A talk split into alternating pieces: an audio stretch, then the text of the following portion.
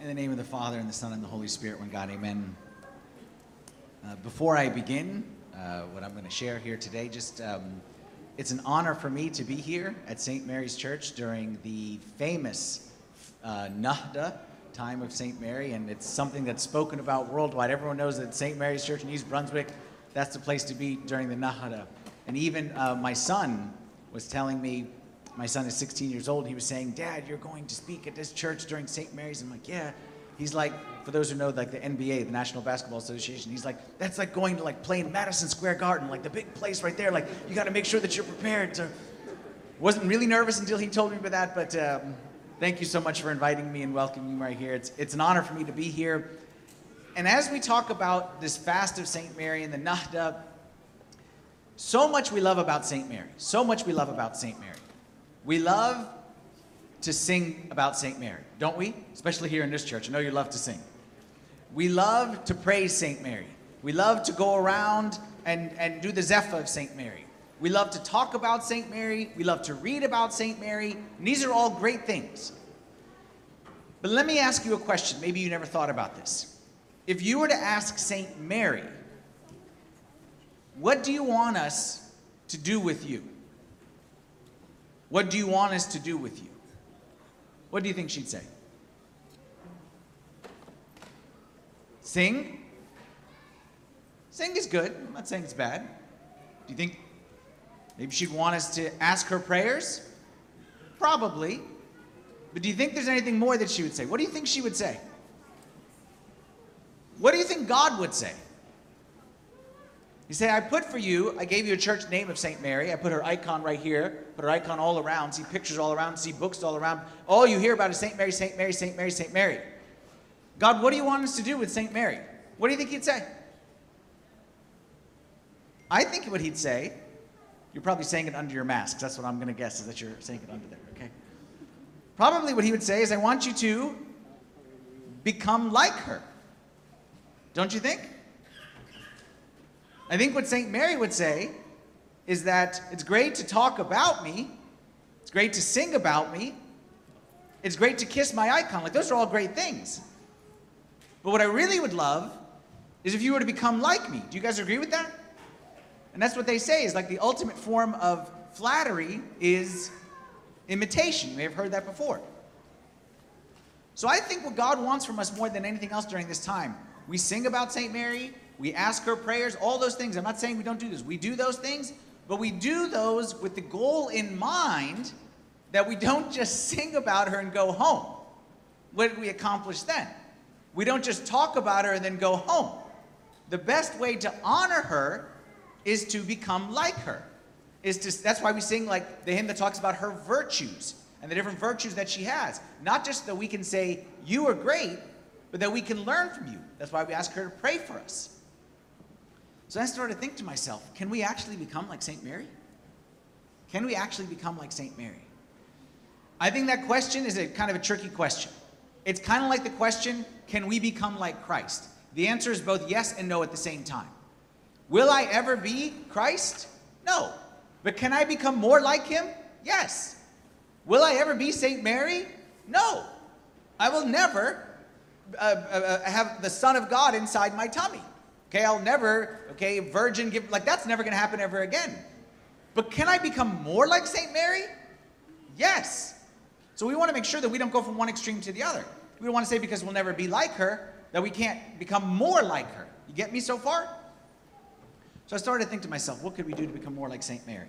She bore Jesus in her womb. She was the pride of our race. She was the pride of all mankind. I think there's something that we can do and that we have an opportunity to do. I think the closest we can become to being like St. Mary, I think there's an opportunity for us in front of us every single day that we can look at, that we can become more and more like St. Mary. God has given us an opportunity. Think to yourself, St. Mary, she called her, we call her the Theotokos. Theotokos means what? Okay, it means mother of God, but it doesn't it, what it means literally, okay, theos and tokos. Theos, tokos. Theos means God. Tokos means the one who carried in her womb. Okay, so it doesn't mean like, like, like, like, um, like mommy. Doesn't mean like mommy. it means like the one who bore in her womb, which means obviously only your mother would carry you in her womb. So it means that she is the one who carried Christ, God, in the flesh inside her, inside her here. She carried God inside her here. She carried God where? Inside her here. She carried God where? Inside her here. Let's think about it. Is there ever an opportunity where we could carry God inside us here? And you automatically think to yourself, yes. Let me show you a quote from one of the famous church fathers, St. John Chrysostom, and listen to what he says. Speaking about, he's speaking about communion, but he's telling us what communion really is. He says, when we receive communion, we receive within us the same body of our Lord Christ that was born in the manger of Bethlehem, the same body that walked on the Sea of Galilee, the same body that was crucified on Calvary, the same body that was resurrected from the tomb, the same body that ascended into heaven and now sits at the right hand of the Father. There is no power in life greater than this. There is no power in life greater than this. I think that there are many things in life that we take for granted, especially the more and more we do something, the more likely we are to take it for granted. Something that we do every day, okay, like the little things that we do every day, we take it for granted. And I think one of the most things that we take for granted is the opportunity that we, as St. John is saying right here, would carry the same body of Christ that walked on the water, the same body that healed the sick, the same body that was born in a manger, that we would carry that same body. And you have an opportunity every time we come here to church together, whether on Sunday or I know you hear you guys pray liturgy every day probably, we have an opportunity to carry inside us the body of Christ Himself. What I want to talk about today is God within us. Because I think when we attend the liturgy and we receive communion, I think it's an opportunity that we often take for granted. It's something great, as St. John says right here no power in life greater than this. But I think the key to going from the theoretical to the practical, the theoretical meaning what St. John says about this body and blood, and then marrying that to what I experience every Sunday or Monday or Tuesday whenever I come to church. I think the key is understanding so we don't take for granted. Because there's nothing worse in life than when you have something precious and valuable and you don't realize its value. Would you agree? When you have something precious and valuable and you don't see its value. Once upon a time, there was a lady who had three sons. This lady had a husband and three sons, and her husband died. So she was a widow. She had only her three sons. And ever since her husband died, she was sad and she was in mourning, and nobody could cheer her up. So her sons decided we need to help mom out. And we need to get something for mom. We need to do something for mom. We need to pick up her spirits. So they said, we all, let's think of what it is we can do for mom. So the first son said, I know what I'm going to get mom. I'm to buy mom a new house. Because mom lives in that old house with all the memories of dad. I'm to get her a new house and he went out and he found a beautiful piece of land and he built an expensive house, house worth $5 million, okay, huge house, okay, where it's got like uh, the, the, the, the, big bathrooms and the, the, the, showers with the jets that come from here and the here and the here and all around you, okay, in the garage and everything. The best house ever, spent $5 million. This was going to make mom happy. Second brother said, You don't know anything about mom. Mom doesn't care about a house. Mom likes to go and see her friends. But the problem is, mom is old and she can't drive. So I know what I'm gonna get mom. I'm gonna get mom a limousine. A fancy schmancy limousine that's comfortable, that she can rest, okay, because she's got back issues, and it's gonna have a little refrigerator inside because you know mom likes to have snacks everywhere she goes and likes to fill refrigerators because she's a mom. And I'm gonna get even with a driver so that all mom needs to do is tell him where to go, and it's gonna take her there. And this other son spent like $250,000 on this limousine and this car and is very, very fancy with the driver. Third son said, Guys, you don't know mom at all. Mom doesn't care about car, doesn't care about house. Mom is spiritual. Mom wants to read the Bible, but as she's getting older, her eyes are starting to be, she's having trouble reading the Bible. So, what this son did he found something very nice. He went out and found a parrot. You know what a parrot is? He found a parrot a parrot that can recite the entire Bible. A parrot that was raised like by missionaries in like the Himalayan mountains or in the desert of whatever it is, and they taught the thing. So you told the parrot, you say Matthew chapter 29, verse 6, and the parrot would recite it. So this parrot could repeat the entire Bible for the mom. Mom's gonna love this. All three gave the gifts to the mom. They came back, okay, a month later, and they said, Mom, how you doing?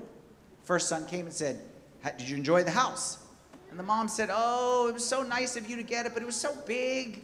And I kept getting lost, okay? And I didn't know where anything was. So I found some guy in the street, and he gave me a thousand bucks, so I gave him the house. Son said, What? I spent five million dollars. You just gave away for a thousand bucks. "Ah." Second son said, Mom, did you like the card that I got you?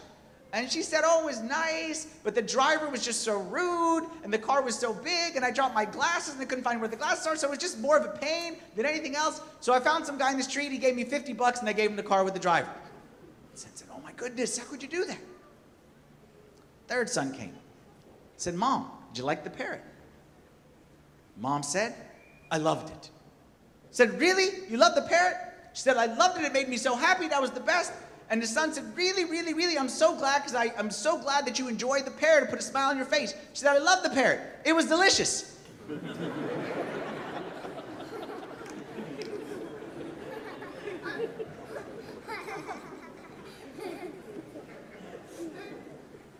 Nothing is worse than something very valuable that is wasted. Agree? Nothing is worse than something that someone paid a lot of money for and has tremendous value that we waste because we don't realize the value that's in it. I want to show you a verse from Ephesians chapter 1, verse 22 and 23. It says, He, meaning Christ, put all things under his feet and gave him to be head over all things to the church, which is his body, the fullness of him who fills all in all. The church is the fullness of him who fills all in all. The church is, like sometimes we say, not against this, I'm not saying it's wrong, but just stick with me here. Sometimes we say that Christ died, rose from the dead, and now is in heaven. Okay, we say Christ is now in heaven. And I'm not saying that's wrong. Of course, Christ ascended to the heavens, sits at the right hand of his Father. But what I'm saying is it's wrong to say that Christ isn't on earth anymore. Because Christ is on earth. Because what this verse says right here is that we as the church are his body, and if where we are, the church is, Christ is. Because you can't have a head separated from the body. Just like you can't, like if we were to say, here's a church and there's no connection to Christ, no. And we can't say Christ with no connection to the church. Because the head has to be connected to the body, the body has to be connected to the head.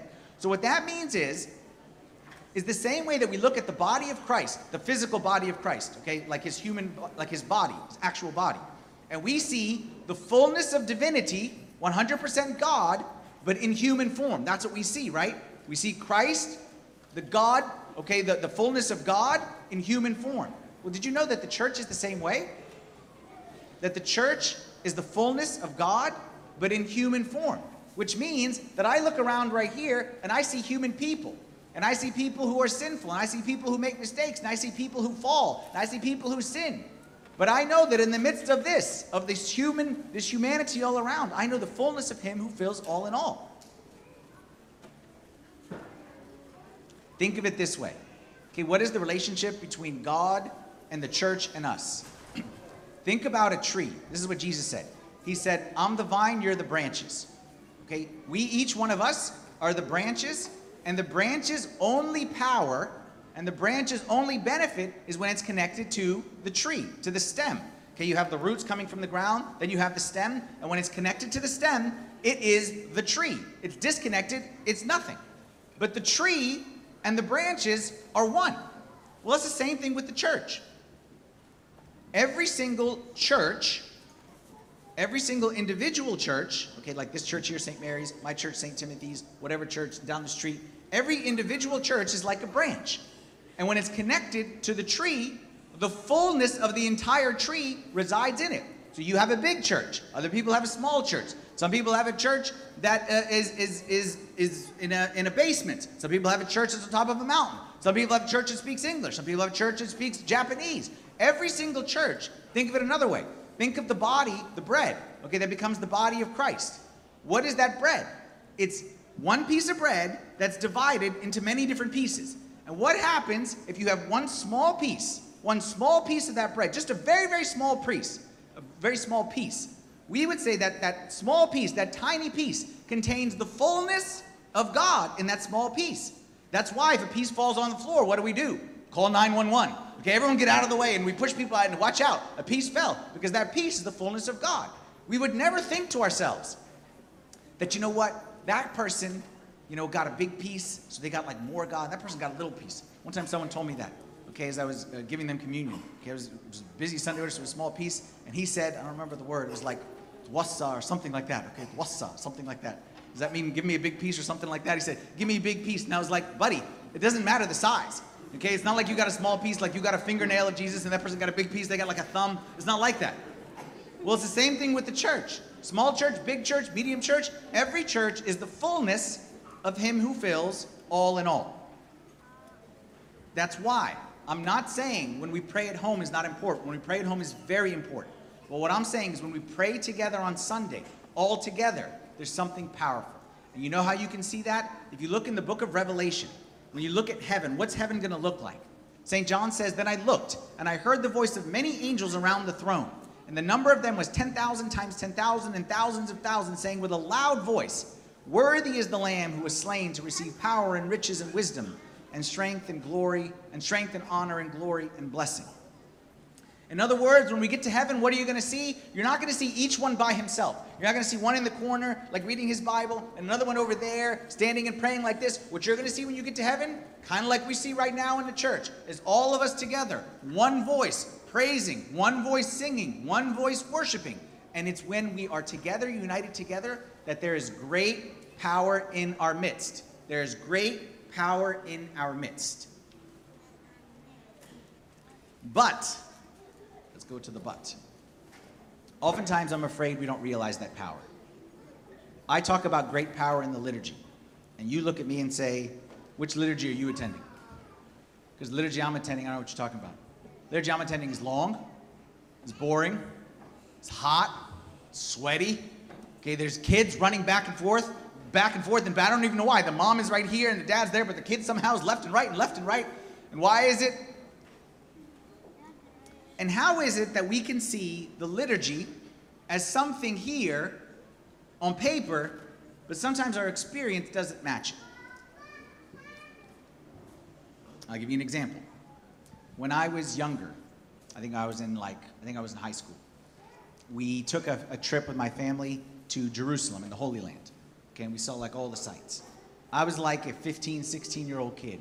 And I'll be honest, I didn't get much out of that trip. I was a 15, 16 year old kid. Like, I didn't really care about the history. And, like, my parents were like, look at this. And I'm like, yeah, yeah. Honestly, to be truthful, I was more excited just to watch cable TV in a foreign country than I was to go see any of the sights, okay? I didn't get the most out of that trip. Now, looking back on it, me and my wife always talk about wouldn't it be great to go to the Holy Land? Wouldn't it be great to see where Christ, okay, like gave the Sermon on the Mountain to sit there? Wouldn't it be great to see the Jordan River where Christ, like, wouldn't it be great? Now I look at it and say, wow, I would love to see that. But when I was there, I said, this is boring. Let me ask you a question. Did the Holy Land change significantly from when I went 20 years, 20 years ago, high school, 30 years ago, whatever it was? Did it change 30 years ago to today? Is it any different? No. Who changed? Me. When you look at church, and I say to you, liturgy, there's no power in life greater than this. And I say to you, communion is the same body. And I tell you that there's nothing more powerful than we gather together around the table of the Lord. And you say, Father Anthony, that sounds great, but when I come, I don't experience that. Then I would say to you, don't be offended. I would say to you, if my experience in the liturgy is not transformational, maybe the problem isn't the liturgy. Maybe it's maybe it's me. Just like maybe the problem wasn't the Holy Land. I remember also when I was young, I wasn't that into church when I was young. And I remember when I was in college, I went away to school and I would come back for Holy Week. And I remember I would do anything in my power. Kids don't do this, okay? But I remember I would do anything in my power to delay coming home for Holy Week as long as possible. Because Holy Week back then, to me, just meant long, long, boring, hot. Somehow there was never air conditioning working. Okay, it was just, to me, it was just like I did anything to avoid it. Now, exact opposite. Now I'm the guy when they're like, Abuna, it's been a long time. I'm like, no clocks on Good Friday. Throw away the clocks. No, no clock. We staying here till. Did Holy Week services change? No. But what difference is, is that I changed. And I think the same is true on Sundays. And what I would like to talk about for a few moments here, I think maybe the problem isn't with the liturgy. Maybe the problem is with me. Because if I say that the church is the fullness of Him who fills all in all, and I tell you that there's power in here and the power of Christ, and I tell you it's the same, like would anyone say, if I told you that you're going to meet Jesus himself on Sunday morning, and you're going to meet him, and you're going to have a one on one interaction with him, would anyone think that they're going to come back the same way that they left? I think the same should be every Sunday and every time we gather around the table of the Lord. And I think if we're not there, maybe the problem has more to do with us. So I want to tell you very practically, very quickly, three things that I think that we can do to invest more in getting more out of the liturgy. To be able to get, like we said, like St. Mary, God within her, okay, that we have God within us, three things that we can do. And I'll give you one analogy, and then I'll give you three examples of it. Think of what I think the answer is. I think the liturgy ultimately comes down to the investment that we put into it. Think of back like when people used to mine for gold. Okay, like back in like the gold rush in the, the 40s and here in, in America.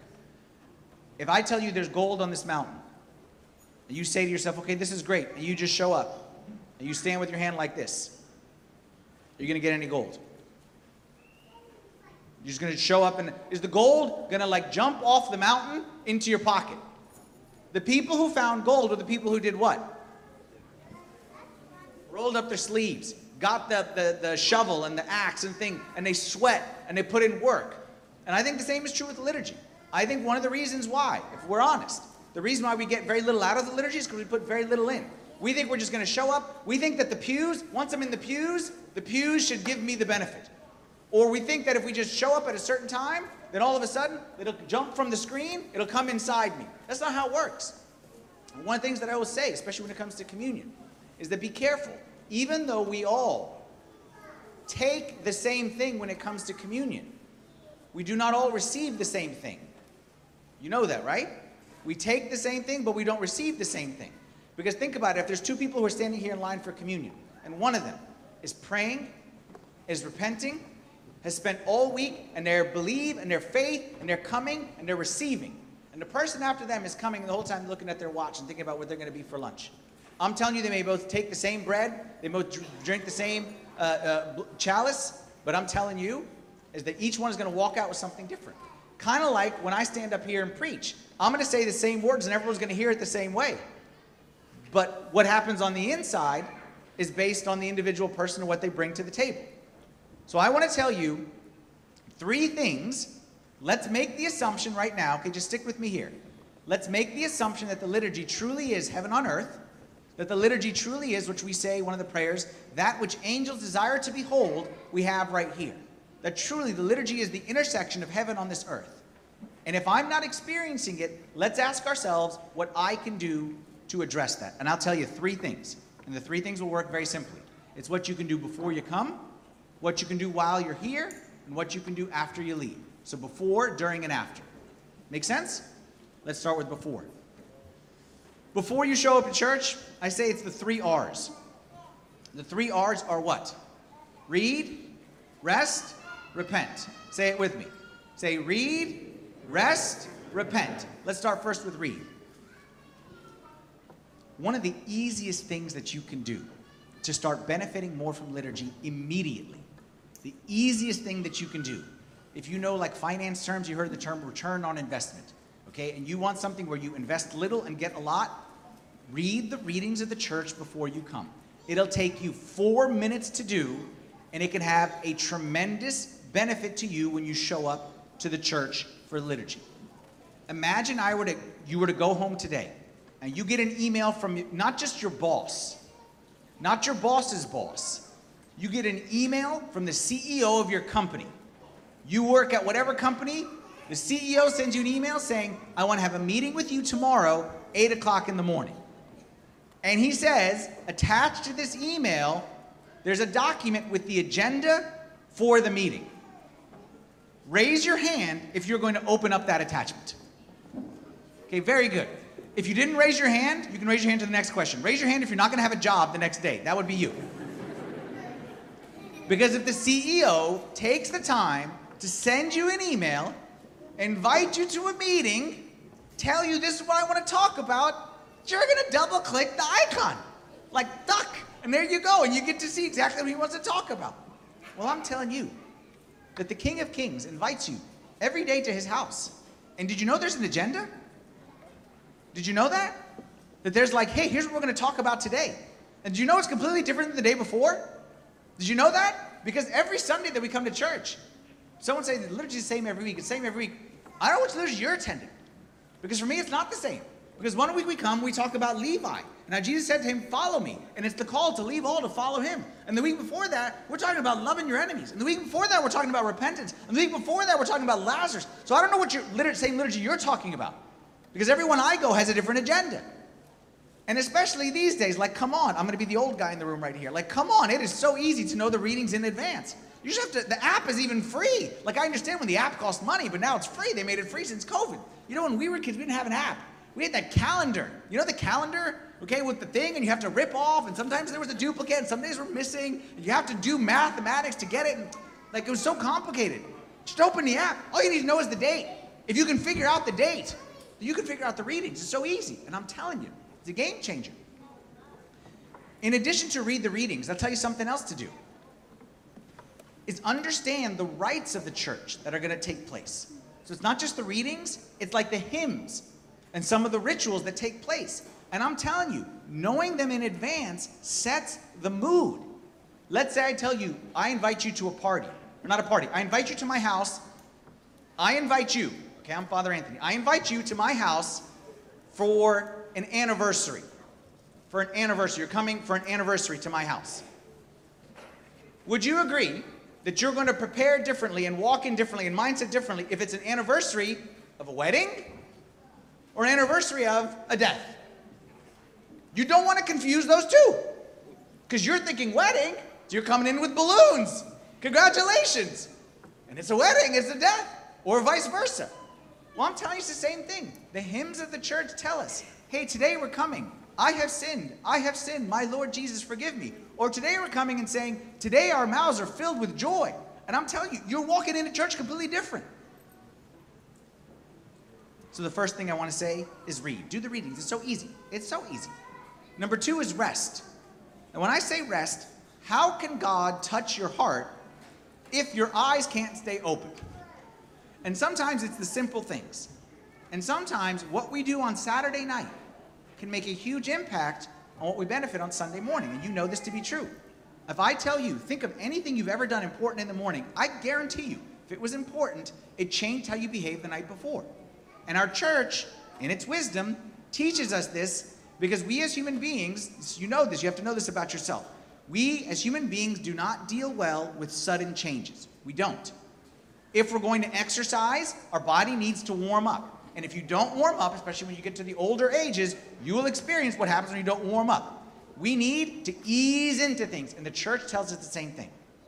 So before you come on Sunday, church tells us start on Saturday. So on Saturday night, we have a Vesper service. We have time for praises, and then go home and get some rest. And I'm telling you, sometimes the most spiritual thing you can do in life is go to bed early. The most spiritual thing you can do in life is go to bed early and come to church fresh on a Sunday morning. So read, rest, and the last one is repent. repent is easy. Read, rest, and repent, by the way, is the whole person. Read is so that I am mentally prepared.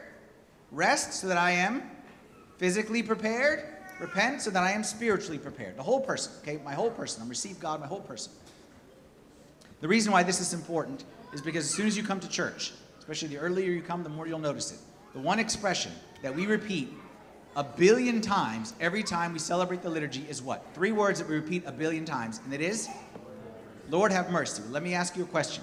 If you haven't spent any time repenting this past week, you haven't spent any time examining yourself and looking inside, when you say, Lord have mercy, what are you asking for mercy for? If you just show up and you say, Well, I'm just going to say, Lord have mercy because it's on the screen, that's not how it was meant to be. We're saying, Lord, have mercy, and we're repenting and saying, God, forgive us, because we have a repentant heart. So, this is the first thing that you can do, the easiest thing. Before you show up to church, you read, you rest, you repent. Number two, during church, actively participate. One thing that I hope we never say, but I know sometimes we say it, but I know we may not mean it, but just let's remove this from our vocabulary, is I'm attending liturgy.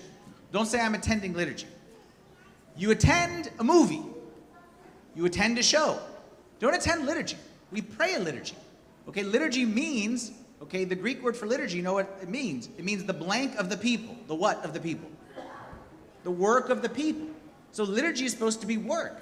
And when we come here together, like I said, there's supposed to be some sweat. We're supposed to leave here tired because we put in some work. In the book of Acts, chapter 12, we see the first time that the church was facing like a major persecution. And what had happened was they had captured Peter and James. James, they killed him. Peter was in prison and was about to be killed next. And I want to, I want to show you what it says right here when Peter was in prison, awaiting death. It says, Peter was therefore kept in prison, but constant prayer was offered to God for him by the church. Then we know a miracle happens. Behold, an angel of the Lord stood by him, and he struck Peter on the side and raised him up, saying, Arise quickly, and his chains fell off his hands. Let me ask you a question. When the church gathered together to pray right here, how many of you think the church gathered together to pray? Do you think that maybe um, that maybe uh, St. John was in the corner, like, okay, you guys start over there, I'm going to be over here, and I'm going to be just doing my own thing. And then, um, you know, maybe Thomas was over there, and Thomas was kind of sleepy, so Thomas was, you know, uh, getting some rest. And then you had Andrew over here, and Andrew was, you know, catching up on his emails or whatever it may be. I picture them praying, and I picture every single one of them participating. I don't picture any one of them saying to themselves, okay, you guys handle this, I'll be in. No, no, no, no, no. When we come to church for the liturgy, when it's time to pray, that's the first thing the priest says. You know when the priest says Ishlil? You know what Ishlil means? What does it mean? Let us pray. Let's go. Let's pray. That's what he's saying is you. Let's go. It's time to pray. You in the back. Just like when the Buddha said, close the door over here. You sit down, have a seat. It's time to pray. And then the deacon, okay, the deacon's always the tough guy. Okay, the priest is the nice guy. He says, let's pray, guys. The deacon's always the mean guy. And the deacon says, stand up for prayer. You over there, get up. You, stand up for prayer. Okay, the deacon's always shouts out orders. Look towards the east. Okay, he, let us attend. Wake up. That's what the deacon always shouting out orders. Okay, it's the deacon's role. It's good. It's a good job. It's very important. Okay, because the priests don't like to be the bad guy. Okay, so we give it to the deacon. Okay, that's why we need a good deacon. So when we come to church, it's not it's not okay. You know, there's it's not the deacons are singing. There's no such thing as the deacons are singing. It's we are singing. There's no such thing as they're doing this. No, no, no, no. We come together. We're focused. We're united together. All of them were praying together for one purpose for Peter to be freed from the prison. And all of us together, when we say pray for the peace of the church, we all pray for the peace of the church. When it says we pray for the catechumens, we all pray for the catechumens. When it says we pray for the priests, we all pray for the priests, the bishop, the pope, whatever it may be. We're united together. We're actively participating, not just active, not just inactive and passive bystanders. I'll show you a nice verse tell you why that's important. Matthew 18, 19 says, Again I say to you, that if two of you agree on anything, agree on earth concerning anything that they ask, it will be done for them by my Father in heaven. God may ignore me when I say, God, forgive us our sins. God may ignore me, but I promise you he will not ignore us. God may ignore me if I say, let Peter go from prison, but I promise you God will not ignore us when we gather together in one spirit and one body and one mind and actively participate. And that gets us to the third one at all times. So before we read, rest, we print. During, we actively participate. And the last one, which you may not think about, but I'll tell you the secret sauce, the key to unlocking the power of God in our churches and in our lives is this, is striving for unity. I'm a dad. I have two kids, one 16, one 14. Let me tell you the rules of the house. We're not, we're not a very complicated house. We're a very simple house. There's basically two rules. Everything comes down to two rules. The two rules are honor your parents, love your sibling. That's all the rules. If my kids honor their parents, especially their mother, okay, honor your mother, honor me too, but you know the dad is more, more conservative. Honor your parents, love your sibling. Everything will be fine. And I'm telling you the same is true in the house of God here. God wants us to honor him and obey him and worship him and glorify him and love Lord your God with all your heart, soul, mind, and strength. But the second commandment, just like it, is to love your neighbor as yourself. And I'm telling you, if you don't do this, you're not going to be able to do this. But just as important, if you're not doing this, then you're not doing this. Because if I'm saying to you, honoring me means loving your sibling, and you dis and you don't love your sibling, and you're not united with your sibling, then you're not honoring me. You can't keep one commander without the other. And I'm telling you that oftentimes the weakness in our spiritual lives, the weakness in our liturgical experience, comes from a lack of unity with the rest of the body of Christ. Let's say my two children, let's say I come home from this trip. Okay, my kids are like, Dad, we miss you, want to spend time with you. And let's say my son says, Okay, Dad, let's go, uh, let's go to Sweet Frog. Okay, me and him, we like go to the Sweet Frog. We get the, the, the yogurt thing. Okay, let's go to our place, let's go to Sweet Frog. Let's catch up and let's talk, and it's gonna be great. And I'm like, okay, that'll be fun. Michael, let's do that. And then my daughter Lizzie comes. Me and her place is the smoothie place. Him is the ice cream, she's the smoothie. She says, let's go to the smoothie place, Dad, and let's talk and let's catch up. I'm like, oh, this would be great, this would be great. And then he says, okay, but I don't want her to come. And she says, okay, but I don't want him to come. And say, Dad, I want you to come, but don't bring her. And she, I don't want her, and I don't want her next to me, and I don't want him, and I don't want him. What am I gonna do as a dad? Am I gonna go for ice cream? Am I gonna go for smoothie? Which one am I gonna go for? I'm gonna sit down on the ground and eat whatever's in the fridge. I'm not gonna go with either one of you. Yeah, I'm not gonna do either one of you. Because if you're not united together, I'm not gonna choose. Let me ask you a question. Do you think the Holy Spirit sometimes, maybe, Holy Spirit, we need you over here, but don't go over there, because we're not with them. No, no, no, they did, or they did, but we need you over here. And they're like, well, we need you over here. You know what the Holy Spirit's going to say? Have a seat. You, both, you do whatever you want to do. I'm going to have a seat right here. Because the Holy Spirit is one. God is one. God cannot be divided. So when we are divided, we limit the power of God in our lives and in our church. Let me show you some verses from the book of Acts. We all know what in the book of Acts how they were so powerful. Well, it's very clear. Acts 1:14. These all continued with one accord in prayer and supplication. Acts 2:1. The day of Pentecost had fully come. They were with one accord in one place. Acts 4:24. When they had heard it, they raised their voice to God with one accord. Like, can you imagine? Can anybody imagine that the disciples in the book of Acts and they would be like, you know, um, no, I don't want to sit there. No, don't sit there. I want to sit there. Or no, because I don't want her to sit. I don't want him to sit there. And no, no, no. And and and and uh, it was my turn to cast out the demon. And why did you cast out? The, It was my turn. You can't imagine that. You can't imagine that.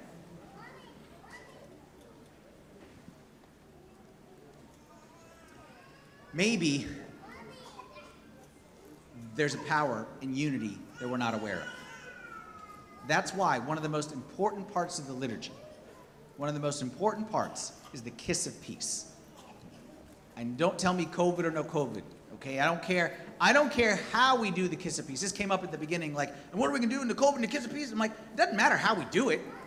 Okay, how we do it has changed many times. Like it's called a kiss of peace because they used to actually kiss. Okay, like the like the, do, the two cheeker thing. Okay, it used to be that, and then we said that's weird, so we did like this. And some people think that's weird, so we do the. Some churches do a handshake. Some maybe I don't care. The the issue isn't the like the, the, the logistics or the mechanics of it. The issue is that when I'm standing in this place and I'm receive the body and blood of Christ, I must be united to every single person who is here and even those who are not here. No grudges, no enemies, no none of that stuff. So what I'm saying is now we don't do kiss. I don't know what you do in your church, but I'm saying in my church we don't do actual kiss of peace. But we said we look around, and we do like this, and we do like this, like the Holy Week thing. Like our church was perfectly positioned because during Holy Week we're taught, okay, this thing. Okay? So we kiss of peace, and the unity is critical for our ability to unite with God. Because if there's one bread, and that bread is Christ, and I'm going to take from that one bread, and you're going to take from that one bread, then you know what? If you're united to Christ, and I'm united to Christ, remember in math class, if A equals B and B equals C, then A has to equal C.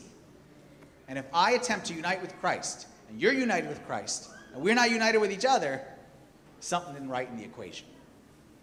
That's why I want to show you a passage up on the screen that hopefully you read every single morning before you leave the house in the first hour of the Agpeya. And I want you to read this not as a Bible verse. Don't read this as a Bible verse. Read this as St. Paul standing here in our midst today and saying this from the bottom of his heart. Because he starts with, I urge you.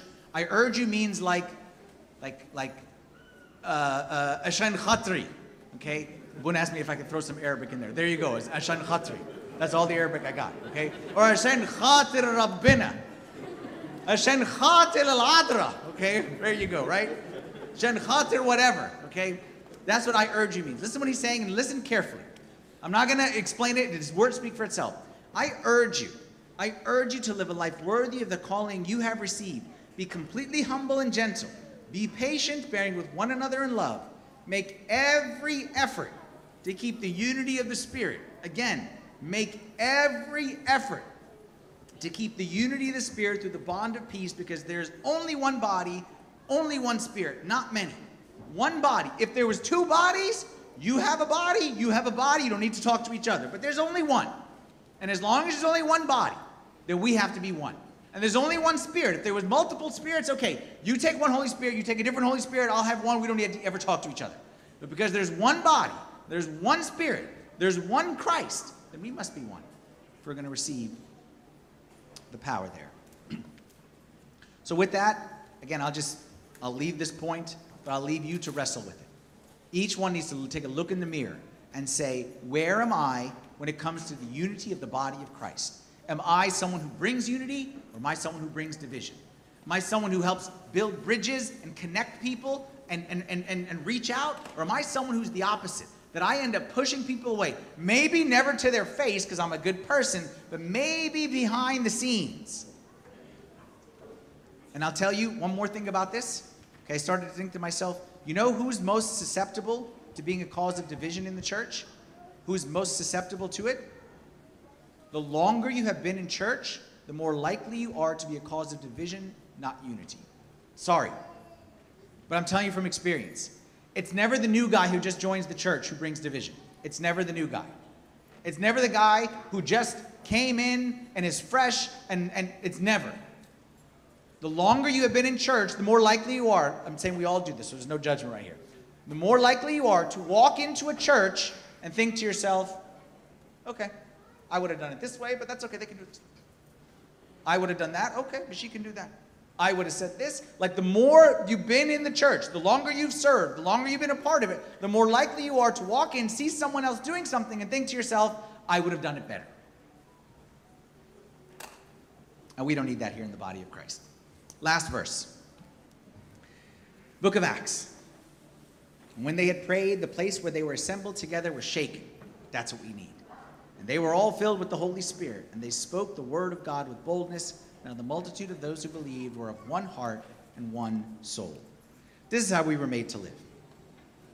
This is what we were made to experience. Is when we are together and we are united, just as we pray in the liturgy. Make us worthy to be what? One body, one spirit. Okay, that may be one body, one spirit. That's what we pray during the liturgy. We are together and we're united. Then God can work. We got to do our part. We got to come prepared. So before we come to liturgy, we're going to do the three R's. What are the three R's again? I remember. They are read, rest, and repent. Then when we come, we're going to come to attend liturgy, right?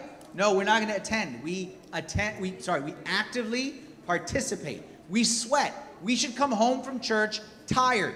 We should come home from church hungry. Like if you ask my wife how much food I eat on Sunday, I come home from church three o'clock, four o'clock, whatever it may be, and I, my wife makes me a huge plate. I sit down, eat the whole plate. Half hour later, I say to her, "When's dinner?" Okay, because I'm starving because there's work that's supposed to be taking place on Sunday. And if we do that, then I think, back to the quote I re- showed you at the beginning, I think we'll experience this. I'll read it for you one last time before we finish. We receive within us the same body of our Lord Christ that was born in a manger of Bethlehem. We receive the same body that walked on the Sea of Galilee, the same body that was crucified on Calvary, the same body that was resurrected from the tomb, the same body that ascended into heaven and now sits at the right hand of the Father. There's no power in life greater than this. I pray that, unlike the lady in the story I told you, that when we have something precious in front of us, we wouldn't waste it, we wouldn't squander it, we wouldn't throw it away for something cheap we would get the fullness of what God intended to give to us in this sacrament. And then, like St. Mary carried God inside her, then we can carry God inside us as well. Glory be to God forever. Amen.